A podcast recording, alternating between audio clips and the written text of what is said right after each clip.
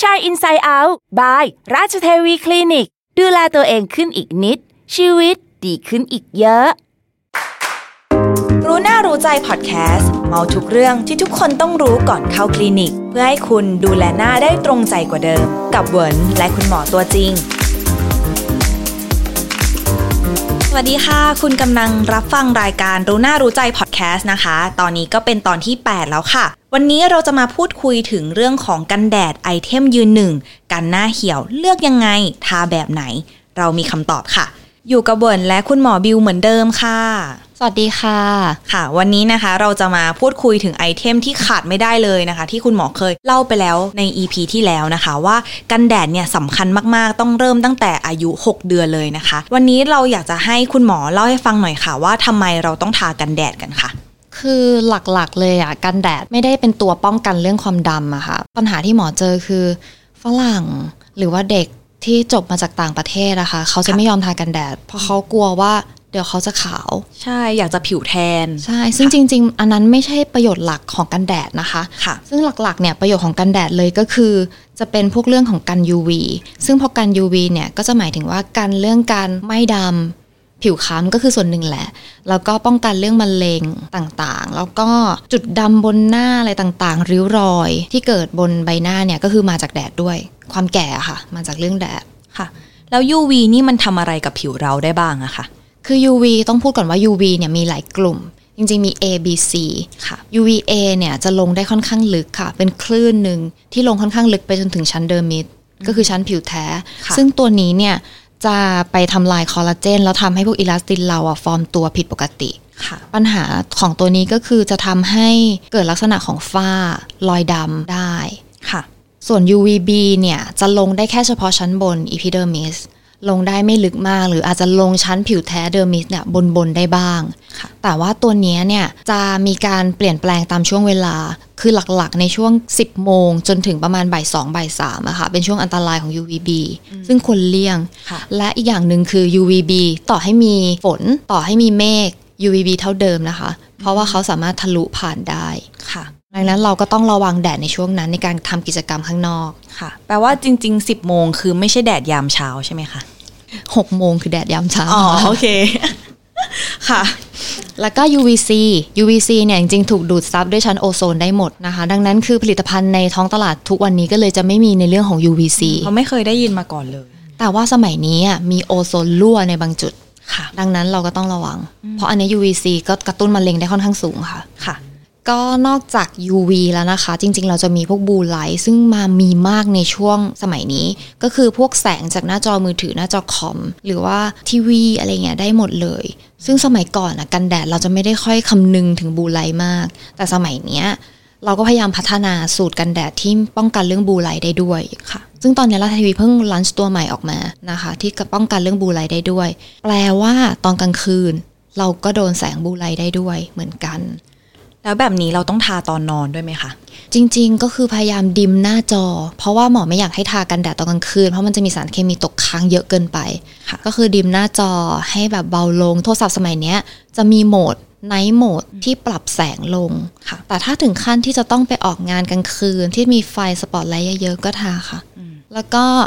แสงอีกส่วนหนึ่งที่เป็นแสงในช่วงคลื่นที่มองเห็นได้คืออินฟราเรดอะค่ะ เป็นแสงสว่างที่ลงมาแล้วร้อนๆ ซึ่งอาจจะเกิดจากไดร์เป่าผม หรือทำกับข้าว ก็เป็นแสงที่ทำให้เกิดฝ้ากระและจุดด่างดำได้เช่นกัน แปลว่ามันอยู่ทุกที่รอบตัวเรา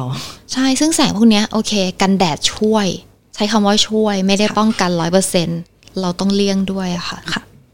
วิธีการเลือกครีมกันแดดในท้องตลาดอะค่ะ เราต้องรู้ค่าอะไรบ้างคะ อย่างเช่นที่คุณหมอบอกว่ามี UVA UVB แล้วมันต้องดูค่าอะไรอีกคะ อ่าที่เราเห็นจากหน้าหลอดของกันแดดทั้งหมดที่คนไข้จะเห็นว่า SPF อะค่ะ ค่ะ อันนั้นคือจำนวนเท่าในการผิวแดงไหม เพราะว่าคนปกติเนี่ยผิวหนังเราจะมี SPF ประมาณ5ถึง7อันเนี้ยคือปกติ ยิ่งคนผิวคล้ำ SPF เขาจะป้องกันได้มากกว่า คนผิวขาวก็จะต่ำกว่า อืม ซึ่งจำนวนเท่าอย่างเช่น 30 SPF 30 แปลว่า โดยเฉลี่ยคนเราเนี่ยจะกันแดดได้ประมาณ 15-20 นาที ค่ะ นะคะ แปลว่า 30 คือเอา 30คูณ15 จะเป็นจำนวนชั่วโมง ก็ ค่ะ คือ 450 นาที อื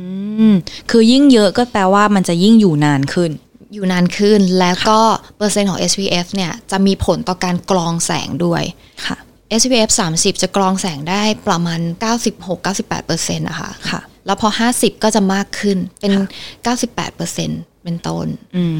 แล้วบนกล่องอะค่ะ มันก็จะมี PA บวกบวกบวกอันเนี้ยบวกบวกบวกอะมันต้องมีกี่บวกแล้วมันแปลว่าอะไรอะค่ะ จริงๆ PA เนี่ยเป็นลักษณะของการกำหนดจำนวนเท่าของการเกิดผิวดำไหม้อะค่ะ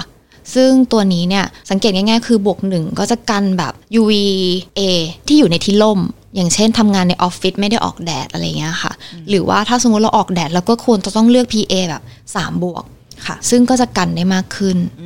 แปลว่าจริง ๆ วิธีการเลือกครีมกันแดดอะค่ะ เราสามารถที่จะเลือกทุกอย่างแบบแม็กซ์เลยได้ไหมคะเยอะสุดดีสุด พอจนถึงจุดหนึ่งเนี่ยกันแดดอย่างเช่น SPF 50 อย่างเงี้ยค่ะ พอ 60 70 80 100 ที่เห็นขายในท้องตลาดเนี่ย อืม เปอร์เซ็นต์ของการกรองแสงไม่ได้เพิ่มมากมายอะไรละก็อาจจะเพิ่มเป็นหลักจุดทศนิยม แต่จะเพิ่มเปอร์เซ็นต์ของการระคายเคืองได้มากขึ้น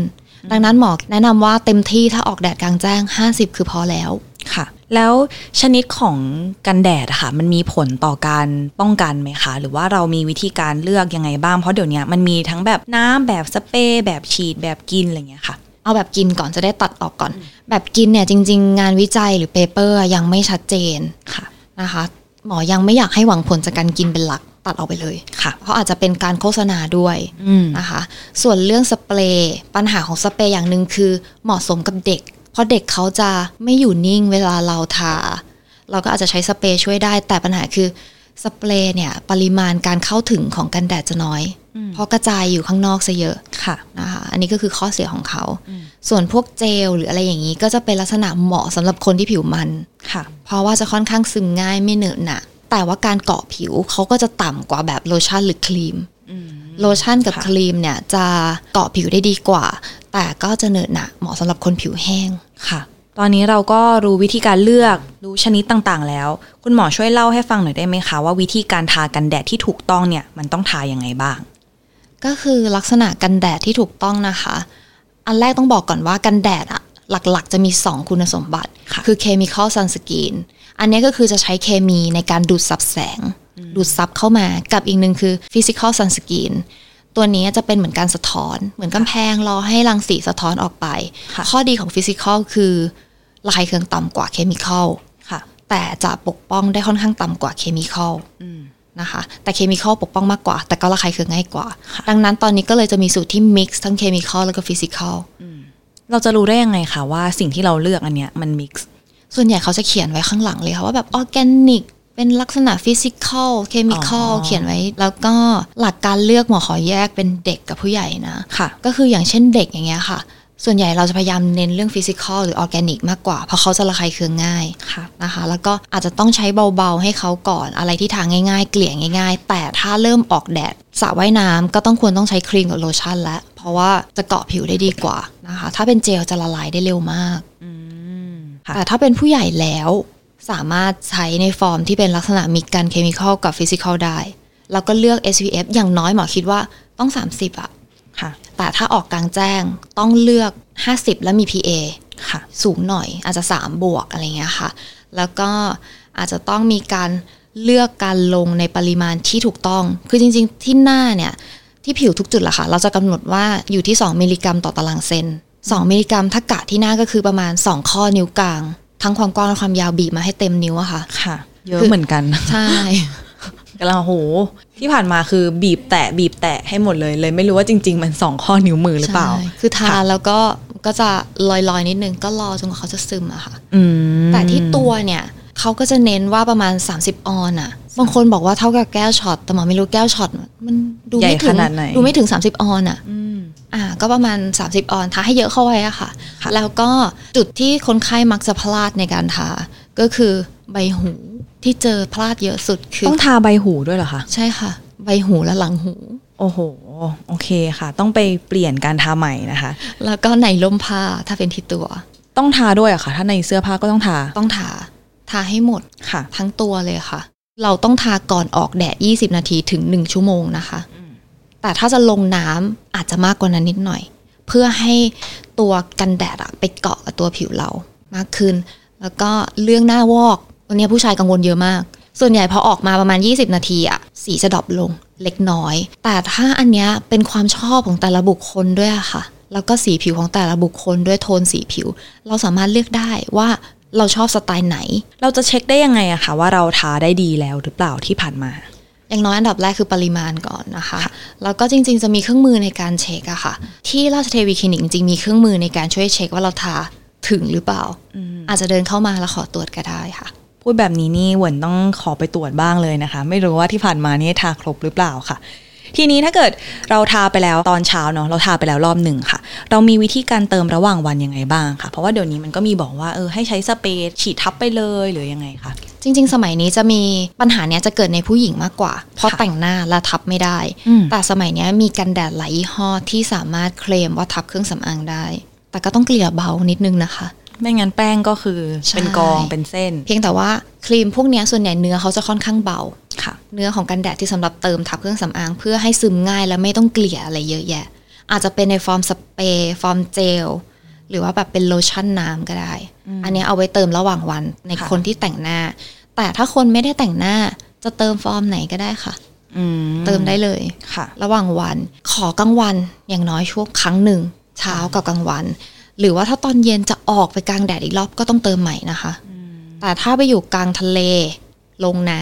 ค่ะ ำอันเนี้ยขอทุก 2 ชั่วโมง แล้วก็ต้องเลือกกันแดดที่เป็นลักษณะของ water resistant ค่ะ จริง ๆ มีการเคลมว่า water resistant จะอยู่ในน้ำได้ 40 นาที อืม แต่ถ้าเป็น very water resistant จะอยู่ได้ประมาณ 80 นาที ก็คือตีว่า1-2 ชั่วโมงควรเติมค่ะ อย่างทะเลเรารู้อยู่แล้วว่าแดดมันแรงเนี่ยค่ะ เราก็ต้องทาครีมกันแดดเนาะแต่ว่าเวลาที่เราไปเที่ยวหนาวๆมีหิมะหรือว่าแบบมันไม่ได้มีแดดเนี่ยเราต้องทาไหมคะ อันเนี้ยต้องทามากขึ้นเลย เพราะว่าอย่างหิมะก็คือสะท้อนสองเท่าเลยกลับขึ้นมาอีกทีหนึ่ง อ๋อ หรือว่าทราย ค่ะ จะทะเลทรายหรือหาดทรายก็สะท้อนกลับมาส่วนหนึ่ง เออคือแปลว่าเราไม่ได้ลงน้ำเราก็ต้องทาอยู่ดี ใช่ แถมแบบ UV เยอะกว่าปกติอีก ก็ต้องทาบ่อยขึ้นไหมคะ บ่อยขึ้นค่ะ แล้วยิ่งไปประเทศหนาวหนาวๆที่แบบทำให้ผิวเราแห้งอะค่ะ จะทำให้เราเซนซิทีฟต่อแดดมากขึ้นไปอีกนะ ก็ต้องทามากขึ้น เพราะบางคนพอหนาวปุ๊บไม่รู้แล้วแหละว่าไหมเพราะเย็นมาก รู้ตัวอีกทีก็คือกลับถึงโรงแรมแล้วว่าแบบไหมแสบ แล้วบางคนนะคะบอกว่าการใช้กันแดดมันทำให้อุดตันในรูขุมขนค่ะ วิธีการที่เราจะทำให้มันไม่อุดตันเนี่ยทำยังไงได้บ้างอะคะ กันแดดสมัยเนี้ยค่ะ เขาจะเขียนไว้ข้างหน้าว่า non comedogenic สูตรเนี้ยก็คือจะเคลมว่าไม่มีสารที่เสี่ยงต่อการอุดตัน อืม ก็จะช่วยลดโอกาสการอุดตันลงได้ หลักๆเลยก็คือกันแดดเนี่ยเมื่อใช้แล้วเนี่ยส่วนใหญ่เราจะเลือกกลุ่มที่กันน้ำ ค่ะ water resistant เพราะว่ากันน้ำหมายถึงกันเหงื่อกันอะไรของเราทุกอย่าง พวกนี้จะคลีนออกยาก ค่ะ ด้วยเจลล้างหน้าปกติ ก็อาจจะต้องมีการใช้ make up remove cleansing ต่างๆ ในการช่วยด้วย แปลว่ามันก็ไม่แปลกใช่ไหมคะ ที่ผู้ชายอ่ะจะใช้เมคอัพรีมูเวอร์ถึงแม้ว่าจะไม่ได้แต่งหน้าก็ตาม ไม่แปลก เพราะว่าพอใช้ปุ๊บสะอาด ไม่มีสารเคมีตกค้าง ช่วยให้รูขุมขนกระชับด้วย ค่ะ แล้วเดี๋ยวนี้ค่ะ เรามีกิจกรรม outdoor เยอะขึ้นเป็นเทรนด์ใหม่นะคะ อย่างเช่นเรื่องวิ่งหรือว่าปั่นจักรยานเนี่ยค่ะ เรามีวิธีการดูแลยังไงบ้างคะ ก็คืออันดับแรกเลยเนี่ยเอาดอได้ แต่หมออยากให้เลี่ยงแดดช่วงอันตรายก็คือช่วง 10 โมงไป 9 โมงไปเนี่ยค่ะ จนถึงประมาณบ่ายสองบ่ายสามพยายามเลี่ยง พยายามเอาดอช่วงเช้า หรือเย็นไปเลย แต่เช้ากับเย็นเนี่ย UVA เท่าเดิมนะคะ UVA จะ stable ทั้งวัน ค่ะ เพราะว่าทะลุผ่านได้หมด อืม ดังนั้นคือเราต้องทากันแดด แต่พอเริ่มเอาดอเหงื่อจะเยอะ ค่ะ อย่างน้อยต้องเลือกที่เป็น water resistant หรือ w e l l y ไปเลย เพราะว่าถ้ากันน้ำได้ไม่ดีเนี่ย พอไหลเข้าตา โอเคกันแดดหายอีก แล้วก็ทำให้แสบตาไปด้วย อืม แล้วก็ขอบอดสเปกตรัมก็คือมีทั้ง PA แล้วก็มีทั้ง SPF ร่วมกัน และระหว่างนั้นเนี่ย เมื่อกันแดดโดนแสงเนี่ย เขาจะเริ่มเสื่อมสภาพลงไป ได้เร็วขึ้นกว่าปกติอันนั้นเราก็ต้องมีการเติมอะค่ะ 1-2 ชั่วโมง ควรเติมซ้ำพกขวดเล็กๆไปก็ได้ ซึ่งสมัยเนี้ยจริง ๆ กันแดดเนี่ยจะมีค่อนข้างหลากหลายมาก จะมีกันแดดที่มีลักษณะของการป้องกัน UVA ที่มากขึ้น เพราะ UVA อย่างที่บอกว่าตั้งแต่เช้าถึงเย็นมีค่าเท่ากันหมด ไม่ได้ลดตามแสงแดด ดังนั้นก็จะมีครีมบางตัวที่พยายามปกป้อง UVA มากขึ้น และเติมพวกวิตามิน เพื่อช่วยในความสว่างใสมากขึ้นด้วย แล้ววิธีการใช้เรามีวิธีการใช้ยังไงอะคะ ก็คืออาจจะทาทับกันแดดตัวหลักของเราลงไปอีกขั้นหนึ่ง เพื่อเพิ่มประสิทธิภาพอะค่ะ อย่างราชเทวีคลินิกเนี่ยก็จะมีไวท์โปรเทคชั o นซึ่งเน้นในเรื่องวิตามิน แล้วก็ป้องกัน UVA เลย ทาทับลงไปอีกขั้นหนึ่ง แล้วมันก็มีคนที่เชื่อค่ะว่าการที่เราทา ซ้ำสองครั้งเนี่ยมันจะทำให้ SPF double อย่างเช่น ถ้าสมมติเราทา 50 ไปแล้วครั้งหนึ่งทาอีกครั้งหนึ่งรวมกันเป็น 100 อันนี้จริงไหมคะ จริง ๆ ไม่มีผลในการดับเบิลค่ะ ค่ะ เพียงแค่เพิ่มปริมาณการทามากขึ้น ซึ่งเขาก็จะปกป้องในเลทของ SPF ของเขาเท่านั้นเอง